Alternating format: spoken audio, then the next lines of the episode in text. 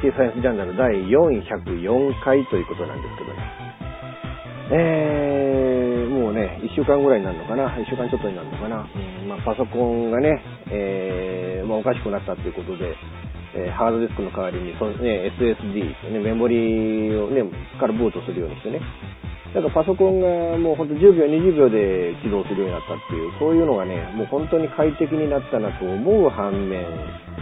Windows 8.1ってなんてこんなに使いづらいんだろうなっていう、未だにこうね、今まで動いてた環境の元に戻すっていうのができなくてね、あの仮想 CD なんかがね、Windows 7しか対応してないソフト使ってたりとか、だから仮想 CD の CD はあるんだけれども、それをね、仮想ドライブにするソフトがないみたいな感じで、どうしようかなと、そのソフトをね、またバージョンアップ何千部出して買わなきゃいけないのかなと思ったりとかね、まあ本当いろいろとこうね、えー、そういうことでバタバタはしているっていうね、もうあの本当落ち着いて仕事しなきゃいけない環境なのになっていうのにバタバタしてる、未だにバタバタしてるっていう、なんか本当ね、うん、どうすりゃいいんだろうとこう、ひどくこうね、えー、悩んでたり迷ってたりはするわけなんですけど、まああの、梅雨にようやく本格的に入ってきて、なんか東京関東の方で大雨ね、えー、降ってるっていうことで、まああのね、えー、岡山県は結構どっちかっていうと空梅雨の状態で、降るって言ってもそんな本気で降った日って1日2日しかないんじゃないかな、まだっていうような感じなんですけどね。なんでこの日本列島ってこんなに狭い小さい、えー、島がこう連なってるだけなのに、ちょっと離れただけでこんなに天候って違うんでしょうかね。まあまあそういうもんなんですかね。えー、もう本当ね、だから本当、なんか大きな被害に遭われてる方、まあ、あの、死者が出たって話は聞かないだけまだいいんですけれども、えー、くれぐれも、くれぐれもちょっとね、大きな被害に遭われないように、えー、ね、あの、用心していただいてということを言いながら、ちょっと今回進めてまいりたいなと思います。最後までお付き合いよろしくお願いいたします。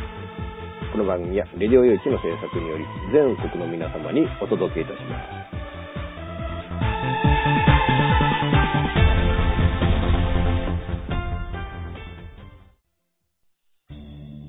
FM 玉川をキーステーションに全国ネットでお送りする FM ミッドナイトハイウェイサタデースペシャルマイフレンド様のハイパーウィークエンドでは身の回りの出来事や1週間のニュースの中から話題を拾って毎週1時間お送りしております。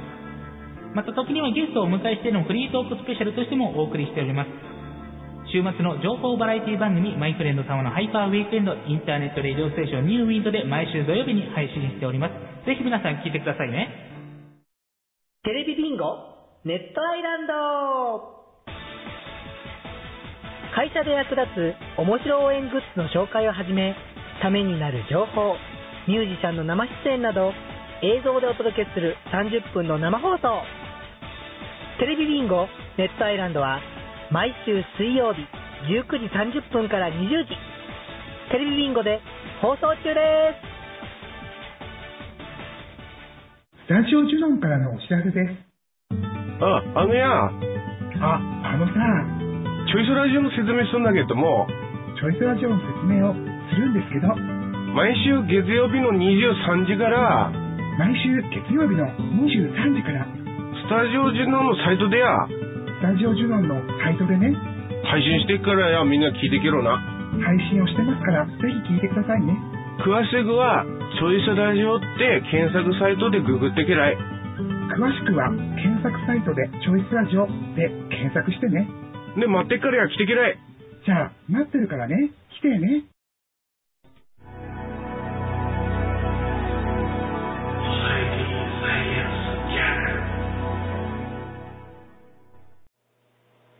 えっ、とね、集団的自衛権の話がどうもここで決着してしまったみたいですよね。うーん、あの、なんていうのかな、公明党には最後の、なんていうのかね、その、歯止めになって欲しかったなっていうのが、これは正直な気持ちだったりはするんですけど、まあそう、ね、うん、あの、与党としての、うん、このね、あの、なんていうのかな、そう、そういう役割ね、いわゆるその自民党に対してのブレーキとしての役割を公明党に求めてた、そういう意見を持ってた方って結構おられるんじゃないかなと思うんですけど、まあ結局こういうね、うん、自民党に押し切られた、まあ自民党に押し切られたというよりも安倍政権に押し切られたっていう感じなんでしょうね。あの、多くのね、え、政治学者の方々、あるいはマスコミの方々が問題じゃないのか、このやり方はって、政権がコロコロ変わるごとに、えー、憲法の解釈が変わる。あの、憲法が変わるんじゃなしに、憲法の解釈、いや、どうにでも解釈されてしまうような憲法ってどうなのよっていうのは、そういう問題もあるとは思うんですけどね。だからそ、そこのやっぱり根本的な問題っていうのも、考えた上で、えー、なんか考え、ね、その、やんなきゃいけないんじゃねえかなとも思うんですけれども、あの、まあ、結局のところね、うん、まあ、やっぱり一番なんていうのかな、その風が変わったっていうのかな、あの、そのタイミングっていうのが、やっぱりその、飯島内閣参与がアメリカでね、えー、講演をされた時に、えー、まあ今までのそのね、えー、経験やなんかの意見、議論の積み重ねで、えー、内閣法制局では、あ公明党と創価学会っていうのは、その、政教は一致してない政教不一致であると。政教は分離されているというふうに、えー、まあ、解釈をされていると。だけど、それを今後、もしかしたら、その、政教一致であるというふうに、えー、解釈する可能性だってあるかもしれないっていうようなことをおっしゃられたっていう。えー、要はね、うん、これ、その内閣、内閣っていうのは、そのね、要は、自民党と公明党、その与党連立政権によって内閣というものが形成されているにもかかわらず、その内閣の一員、まあもちろんこの方は政治家じゃなくて、えー、まあいわゆるその、なんていうのかな、事務、事務型の人間としてその、内閣さ、えー、参与として入ってるんですけど、の内閣の一員として、えー、その公明党の首を絞める、与党の首を絞めるようなことをおっしゃられたっていうね。これは、これは、だから、もう、だからこの、意見が合わないから与党から外れるという判断もあったのかもわからないですけど、そんなことされたんじゃ、たまったもんじゃないと。ましてやどうもそのアメリカでカルト認定をするんじゃないかみたいな、そういう噂なんかも、うん、流れてきたりしてね。そういう中で、なんかこう、空気が変わっていって、じゃあ、まあ、しょうがない認めましょうという方向になったんじゃねえかなっていう。だとしたらね、これ脅迫ね、脅しをしながら、俺、お前俺の言うことを聞けよって、これはもうヤクザのやり方でね、なんかまともなね、その議論っていうものが、なんかここに存在してなかったんじゃねえかみたいな感じで、なんかこう、正直ね、こう、ここでこういう結論に達そうとしてるっていうのが残念なんですけども。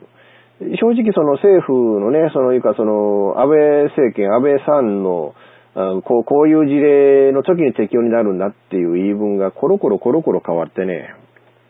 正直あまりにもコロコロ変わりすぎちゃったもんだから、僕、これ、どういう内容、どういうものなのかっていうのを全く僕もう本当把握してないんですよね。わけわかってない。で、国民、多くの人もその、わけ分かってないんじゃないかなっていうね。だからその、要は、いつでもその海外に鉄砲を撃ちに行けるような環境だけ作っておきたいと。で、鉄砲を撃ちに行くような環境は作っておくんだけれども、まあ、いつ鉄砲に撃ちに行くかわからねえみたいなね。無責任だろう、これはいくらなんでもって。うん、まあ本当うーん、皆さん、ど、どうお考えですかね。まあ、あのね、以前にもこのね、あの、ソサイティサイエンスジャーナル、こう、あの、この問題に関して、なんつうかね、あの、メールをいただいたんで、読ませていただいたこともあるんですけれども、うん、本当はあの、この問題ね、その、要は、えー、要は自衛隊の命を粗末にするもんじゃねえかっていうか、それとあと日本人のその平和意識っていうものをないがしろにするんじゃねえかっていう、そういういろんな危機意識をね、持ってこう、危惧する意見ばかりで、この、いや、やっぱりそれは当たり前でしょう、当たり前の権利だから当たり前で持つのが当たり前でしょうっていう、えー、それはどんどんね、石油を守るためなんだから、日本もどんどん鉄砲撃ちに中東行きましょうっていうね。うん、そう、そういう意見の方っていうのが今まで僕のところにも寄せられたことがないんでね。だから大方の人がやっぱりね、日本が平和国家である。まあそれ平和ボケしてるっていう、あのね、そういう批判もあるんでしょうけれども、でもやっぱり平和国家であることのアイデンティティっていうものは、やっぱり誇りを持ってる方々、日本人多いんじゃないかと思うんですよね。だからこそ、やっぱこういうね、その、あの、批判っていうのが出るわけで、憲法をじゃあ改,、ね、改正しましょうっていうふうになった時に、えー、安倍政権がそういう方向にね、うん、結局走っていけなかったっていうのが、あまあそういうことなんでしょうしね。にとにかくその、ね、正面から堂々と憲法改正しましょうって言ってたその安倍さんが、いや、あの、そうじゃなしに、そのね、4分の3条項を廃止して、過半数でも、国会過半数でも憲法改正できるようにしましょうっていうような古速な改正を狙ったり、それも無理だなと思ったらここで解釈、ね、解釈を変えましょうっていう話になったりっていう。その解釈会見、ね、その、何なのよっていう。だから、結局そのね、その、まあ、憲法っていうのは日本という国の正義とは何ぞやっていうこと、その価値観っていうものを定めたものだというふうに、まあ言えると思うんですけれども。ということは日本人にとっての正義なんてものは、自由にこう、変えれるんだっていう、そういう話になってきますよね。ど、ど、ど、ど、どうなんですかね。本当なんていうのか、嘆かわしいというかね、なんというか、皆さんどう、どうお考えですかね、これね、この問題に対して。本当にね、お聞きしたいんですよ。あの、日本は、やっぱそのね、まあ、世界の中の一国として、その日本が日本としてその責任を取らなきゃいけねえのか、そのためにはアメリカと一緒になって中東にドンパチしに行かなきゃいけねえのか。で、ね、ドンパチしに、その中東にっていう、まあそれは、中東はまだね、その日本としてもその石油っていう大きな利権があるので、これ、この権利を守らなければ、日本という国体がね、その、ただでさえその原子力発電を貯めて、もう日本という国は以前以上に石油に依存しなければやっていけない国になって、で、もう巨額の貿易赤字を垂れ流しているような、うん、そういう国に今なっちゃってて、えそこで石油が入らない、まだ値段が上がりますって言ったら、これはもう本当日本のあらゆる産業のこう首を絞めてしまうような状況になっちゃうっていうね。だからそれを本当、うーん、防止するためにドンパチしに行く行きますっていうんだったら、まだある程度のね、あのー、ことはあ、理解できないこともないんですけどね。ただ、やっぱりこのウクライナの情勢の問題なんかがあるじゃないですか。やっぱりその、ロシアとウクライナがこう、もっとね、あの、本格的な激しい戦闘になった時に、えー、EU 各国ね、えー、あるいはアメリカがウクライナに肩入れしてロシアと戦争を始めたりする可能性だってある。その時に、その、アメリカが戦争してんだから、ね、その集団的自衛権があるんだから、あ日本もお前も、お前らも鉄砲持ってウクライナに来いなんてことにもこれなりかねないわけだしね。で、今このね、その中東っていうとそのイラクの問題もあるじゃないですか。その結局ね、その、クルドとシーアとね、えー、もう一個何でしたっけ、えー、まあ、この三者に分かれて分裂、まあ、もう今分裂状態になってそこで内戦が起こっているっていうね。で、おそらく何やったってこれ、イラクを再統一するのは無理じゃねえかなんて話もあって。まあ昔からね。あの、カンボジアだってね、あの、アメリカがこういう、あの、シアヌーク政権が気に入らないっていう理由で、シアヌ、ね、その、シアヌーチを潰して、えー、そのために、えー、ロンネルとかポルポトとか、で、そこからね、和平になって、もう一回、あの、同じ国になるまでって、ものすごい時間がかかっちゃったわけですよね。で、イラクも結局フセインが気に入らねえからっていう理由でフセイン王朝を潰して、えー、で、アメリカの傀儡政権を作ったんだけれども、アメリカ軍が撤退しちゃった途端に、もうその国体維持ができなくなっちゃったっていう、そういうね、えー、のを考えるとね、本当アメリカっていうのは、なんていうか、世界の警察官を辞任しながら、なんか世界の平和を脅かしてるっていうか、なんか日本だってね、その本当アメリカが本当この国気に入らないってなったら、本当いつああなるかわからないんですよ、みたいな。えー、そういう部分のなんか恐怖感みたいなものも政治家の方々の中にあるのかもわからないですよね、本当ね。だからそのアメリカに追随して、アメリカの提灯をね、えー、持って担いで、で、そのために、もう結局、その、日本国民の、特に自衛隊員の、えー、命というものをないがしろにして、で、ここで、えー、集団的自衛権、一緒に、アメリカと一緒にドンパチしに行きましょうっていう、そういう考え方になっていくっていうね。の、ね、前、前回でしたっけね、その、党首討論の中で、えー、噛み合わなかったって言ってましたけど、その、どういう批判をしても、国民の安全を守るっていう、その論調だけで安倍さんを主導してましたよね。平和国家が平和国家としての大義を捨てるっていうことが、どうして国民の安全を守るっていう話になってくるのかっていうね。本当そういういろんな面でこのね、問題、疑問も掲げてるし問題も掲げてるっていう、うん、そういう状態じゃないかと思うわけなんですけれども。まあ、あの、動き出したか、もう自民党、特に安倍政権がこれだけ力を持っている以上で、公明党も分かりましたってここで折れちゃった以上、このね、えー、集団的自衛権の問題、もう止めることはできないんでしょう。なんか7月の1日火曜日にね、大きな流れ、閣議決定として、えー、決まってしまうっていう、もうね、本当閣議決定でこんな大きな問題が、日本が、今までのね、平和国家日本としてのアイデンティティを失ってしまうような、そういう大きな転換を国会決議ではなくて、簡単に閣議決定でやってしまうっていう。まあ、自民党がこれだけ力を持ってたら、ぶっちゃけ、閣議決定じゃなしに国会で論じても決まっちゃうんでしょうけれどね。うん、本当なんか僕としたら嘆かわしい気もするんですけど、本当あの皆さんからのご意見、えー、求めたいと思います。えー、レジオ用地の、えー、ホームページのコンタクトのところね、あるいはその、この番組、えー、現在放送中のこの番組、えー、レジオ用地第、えー、ソサイティサイエンスジャーナル第404回のホームページ、えー、からあメールフォームで送っていただくことができるようになってますので、ぜひ皆さんのご意見をね、ちょっとこの番組にお寄せいただければなと思います。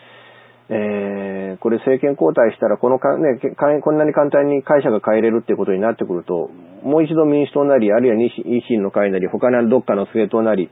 えー、置き換われば、政権が置き換われば、またこれ簡単に、いや、そんな手段的自衛権なんてものは日本は初めからなかったんだっていうような解釈に変わっていくんでしょうかね。うん、本当、あの、なんか、あの、日本もなんか嫌な国になっちゃったなと思います。現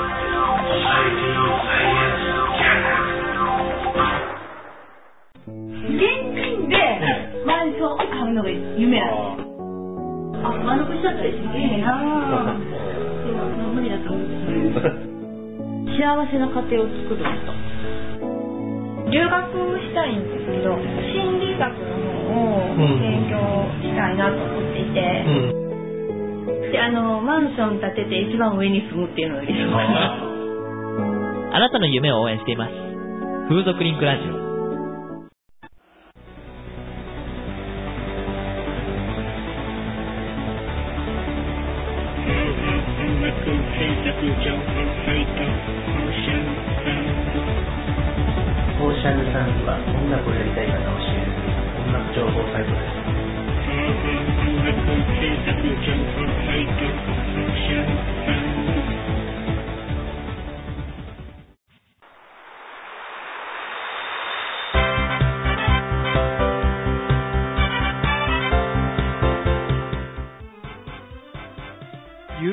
話はフェアリーテールが気が向いた時に更新する、えー、その時興味があるものゲームの話自転車のお話まあ社会状況のお話、そういうものを題材に、えー、ゆるくゆるく語る番組です。ぜひ、皆さん、聞いてね。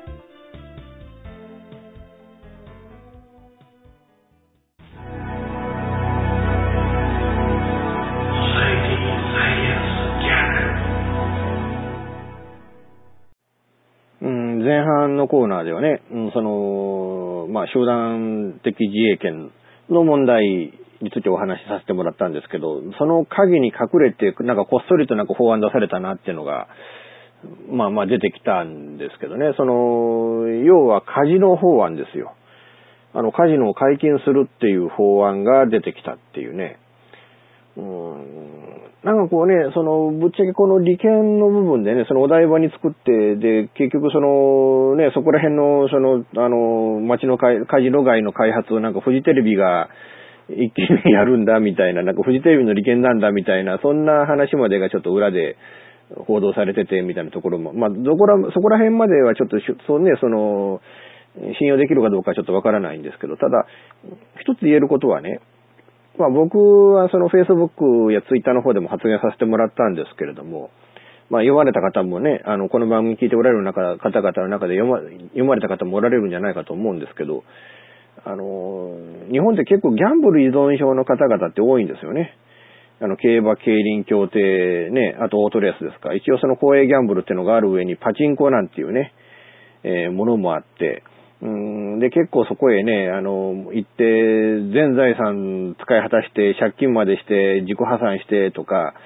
実際そのね、風俗の世界で働いてる女の子でも、その、結局ギャンブル依存症から、えー全部持ってる金なくなっちゃって、で、そうまでしてお金を稼がなきゃいけなくなって、みたいなね。そういうような人、まあ、あの、風俗嬢に限らずそんないろんなね、そういう、えいわゆるその生活難民を多く出してると。で、実際そのね、まあ、パチンコ屋なんかその住宅街の中に平気でこんなギャンブル施設があるようなところっていうのは、全あの全世界にない日本だけなんだそうですね。で、実際その公営のギャンブル場ね、えー競輪競馬協定のその場外車検、場外船券、場外馬券売り場ってやつですか。これもほとんどパチンコ屋と同じところにあったりするじゃないですか。昔のパチンコ屋の跡地だったりっていうね。えそういうのって結構多いじゃないですか。だから住宅街のど真ん中にあったりして、もうそれこそ、あの、会社帰りにね、自宅へ帰る時にブラッドとか日曜日なんか家から散歩がてらに行って、えーね、そういうギャンブルするなんていう人がもう5万といるわけですよ。で、果たしてそれで、その生産的なね、その日本の経済活動っていうものが今後成立していくのかと。その借金だけしてみんなそれで払えないからって自己破産したら、もう金融機関なんてやっていけないわけでね。だから本当そういうので、えーまあ、まあまあ、ギャンブルの金だっての分かれば、まあお金貸さなくなるんでしょうけれども、お金貸さないっていうことになるとね、結局そのお金貸してくれるところから借りるっていうんで、えー統一だのなんだのって闇金から借りてみたいなね、えーそういう、そういうことになっていくんじゃないかなと思うわけなんですよね。要は、要は本当、その世の中をそのね、アンダーグラウンドなブラックマーケットなところにその市民を押し込んでいくっていう、それが僕はやっぱりギャンブルの一番悪い性質なんじゃないかなっていう。よくその、まあ僕その雑誌の連載の記事の中でとか、あるいはその僕が今までこれまで書いてきた著書の中でも、これは書いたんですけどね。あの、風俗っていうのは生活を再建するためにみんな入ってきてるんです。もう本当に人間ダメになって、お金がだ、もうどうしようもお金が入ってこなきゃダメなんだっていう、切羽詰まった状況になっちゃって、でもお金を稼いで、そのお金でその自分の今までの負の部分を生産をして、じゃあそこからゼロからもう一回やりまし、やり直していきましょう。生活を再建させましょうっていう人たちが、これは風俗業に限らず、やっぱフロントの方とか電話番の方とか運転手の方とか経営者の方とかね。そういう人たち、みんなそういう人が集まって風俗っていう世界を形成してるんですよね。でもギャンブルっていうのはそうじゃなくて、もう本当はあの、そ、そこでお金が儲かって、えーっていうのは二の次の話であって、もう本当、みんなほとんどのハマっていく人が生活を破壊されていくっていう、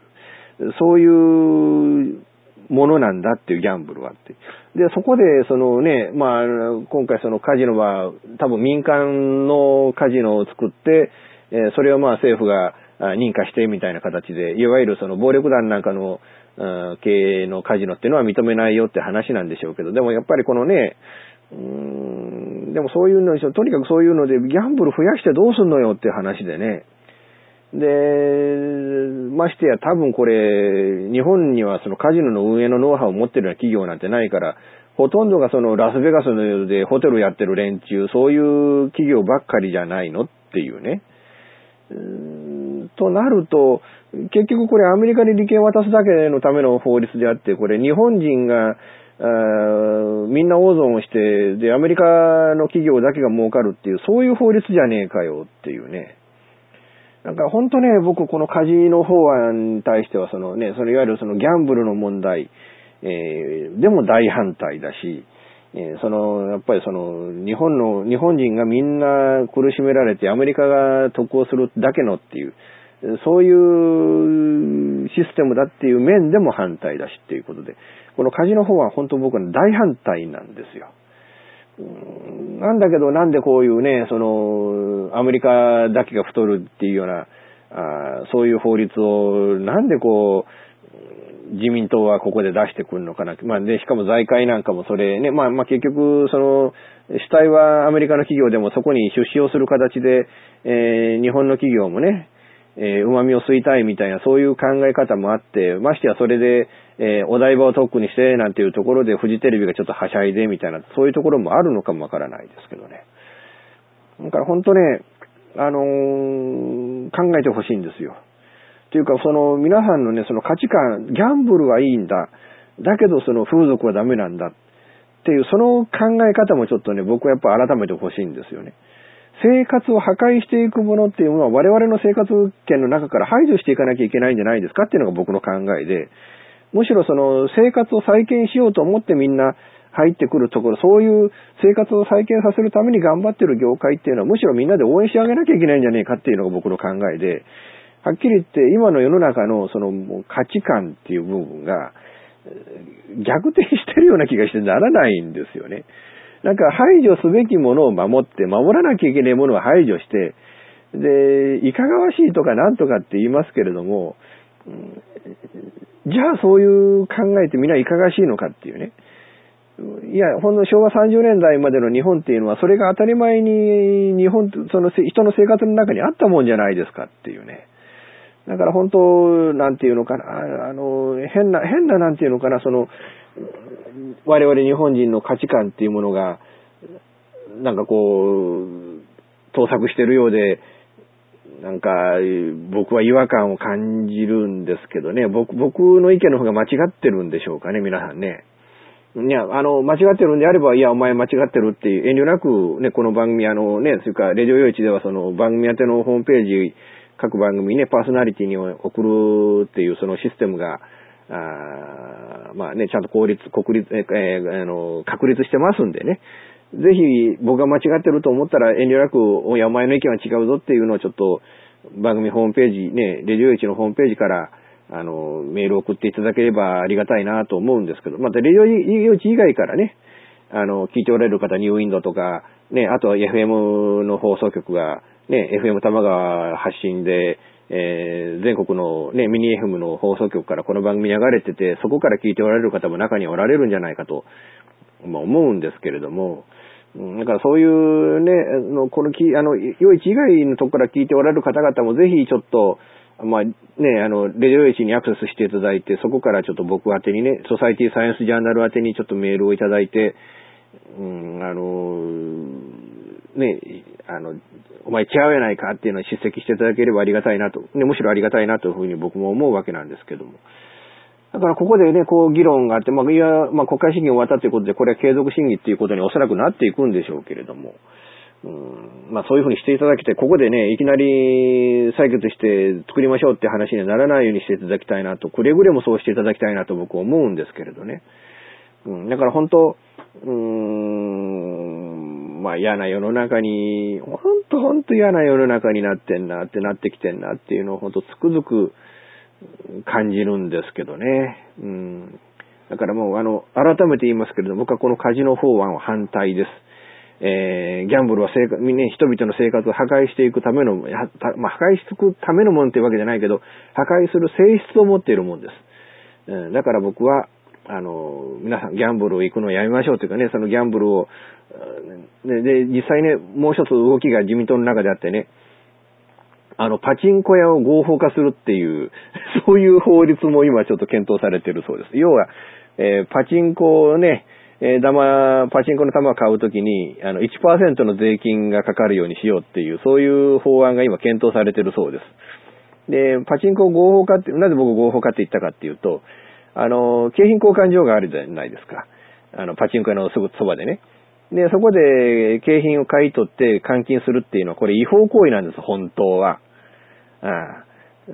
だけど、その、違法換金やってないパチンコ屋って全国にほぼ一件もないでしょ。で、実際これで摘発された例なんてもあるんですけどね、ここ、このパチンコ屋気に入らねえからって警察が目をつけて、で、違法換金で、あのね、えー、違法のパチンコ屋として摘発するなんてケースも、実はたまにちょこちょこあったりして、まあでも皆さんそれをね、あの、あそこ違法だったんだって、その時思われるかもわからないですけど、いやいやそうじゃなくて、日本全国あらゆるパチンコ屋すべてが違法なんです。えー、景品交換所で交換する、現金に変えるっていうのはこれ違法行為なんです。うん、だからそういうのでね、うん、それを合法化して、その代わり、えー、パチンコ店で、えー、パチンコの玉買ったら1%、かね、税金かけましょうって。えー、場合によったら、まあ、逆にそのね、換金するときにも、そこから1%徴税しましょうっていう、そういう発想にもなるのかもわからないですけどね。僕はむしろね、風俗税作ってくれって思うんですよね。で、プレイ料金の1割、ももう10%税金取ってもいいから、う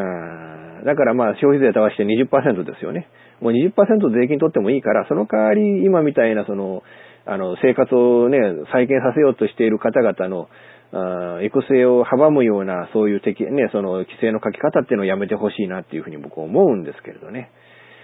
だから本当、あの、まあ、税金取りやすいとこから取る税収を得るっていう意味では、わからないじゃないんです。わからないじゃないんですけれども、ちょっと正直ね、考えてほしいなっていうふうに、えー、僕は思うんですけれども、いかがなものでしょうか。サエティサイエンスジャーナルデジタルスタジオワッツニューは音、作り方、広め方のすべてが新しい次世代の音楽を作り出します。私たちは自分たちが聴きたいと思える音楽を作ります。私たちは既存の方法にとらわれない今そしてこれからの方法を追求します。私たちは支持してくれる世界中の身近な人へ私たちの音楽を届けます。応援してください。デジタルスタジオワッツン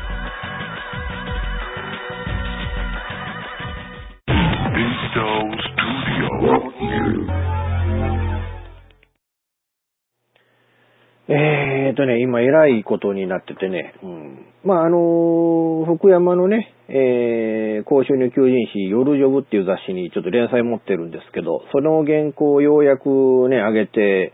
えー、まあ、編集部の方に提出してっていう。で、やっとのことでね、うん、あ、そうだ、まだ請求書書いてなかったな。請求書も今日中に書いて送んなきゃいけないんですけどね。だからそれで、まずそれをやらなきゃいけないね。で、あと、まあ今ね、その4冊目の本を書いてて、えー、まあ今週も3本やっとね、えー、原稿書いたんですけど、まだね、3本、3本3本、先週今週と3本3本書いて、今度ね、だから6本なんで、全体で60本ぐらい原稿書かなきゃいけない分のうちの6本なんで、全体30本、35本ぐらいですかね。だからまあ5分の1、6分の1ぐらいしかまだ書いてないっていうね。だからそれをなんとかね、書かなきゃいけないんですけど、あの、福山市のね、あの、芦田町っていうとこがあるんですけど、そこが今までそのインターネット、その光ファイバーの空白地帯だったんですよ。それが突如として、この7月の1日に開通するっていうことで、えー、なんか今日までになんか300件ぐらい お申し込み、芦田町だけでお申し込みがあるっていうね。だからそれで、セットアップが、まあ何件あるかわかんないけど、まあ偉い数のセットアップがあるよって話になって、まあ2週間でその300件の工事やっちゃうから、うん、だからその2週間はずっと間取っといてくれよ、あの、開いといて、開けといてくれよって言われて、ただ原稿ね、本書く暇ねえじゃねえかよって、しかもこのね、その、7月の3日にはちょっとね、その、ミリオン出版の俺の旅っていう本のね、雑誌の増刊号の原稿依頼が来るので、で、それが多分13日ぐらいが締め切りだってたら、おいおい、そんなもう、俺いつ原稿書けいいんだよ、みたいな、そういうちょっとかなり危機的な状況に陥ってましてね。まあ、あの、忙しいのはありがたい話なんですよね。本当本当ありがたい話なんですよね。忙しいのはありがたい話なんですけど、休む暇ないどころか、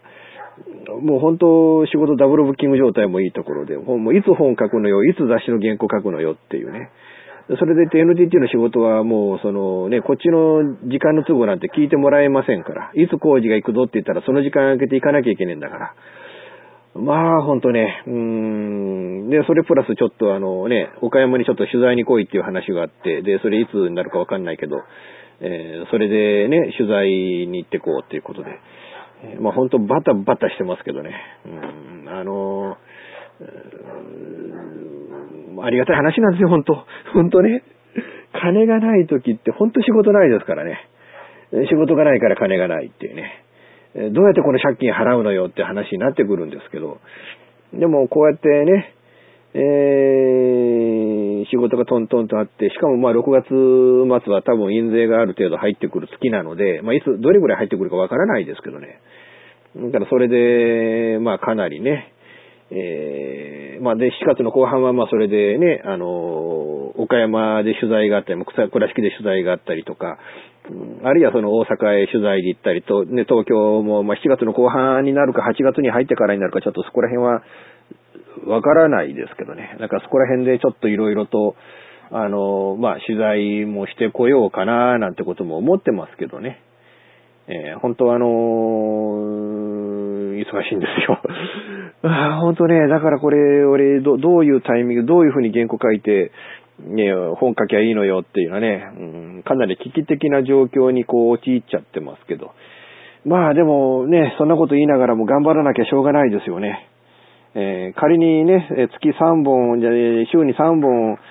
が2週間に3本になってもいいのでね、えー、ペースが落ちてもいいから、あちょっと、あのー、頑張って書いていかなきゃいけないですよね。うん、そんなこと言いながらね、えー、もう愚痴ってますけど、完全にね。うん、まあ、あのー、ね、ちょっと日本という国も住みにくくなったなっていうのを、こう、本当いろいろこう、ね、通説にそう、あの、感じる今日この頃なんですけれども、まあ、その中でもね、うん、まあ、あの、ギャラ少ないなりにも僕もそれで、それなりに頑張ってるっていう状況で、うんまあなんとかそういう状況に持っていってる、まあいい暮らしはできないですけどね、えー、本当岡山県っていうとこが、まあ生活物価が結構ね、リオっていうスーパーが影響力が強いおかげで、えー、本当はあの、生活物価が安かったりするんで、まあありがたい話なんですけどね。なんかそれなのでまだ少しはやっていけるかなってなもんなんですけど、えー、まあ、あのーね、こういう雨、梅雨の中、体調もあんまり良くなかったりとか、えー、ありますけれども、うん、まあ、なんとかね、え、こうやって頑張って、で、ね、まあ来週そういうね、状況なんで、もしかしたらちょっと、あのー、ラジオの収録ができない、お休みしなきゃいけない状況になるかもしれないですけど、まあ、で放送できればやりたいと思ってますので、えー、まあ、もし来週更新できれば、またお付き合いいただければなというふうに思っています。えー、まあ、できなかったらちょっとごめんなさい。今そういう状況で、本当ね、全く休む、その、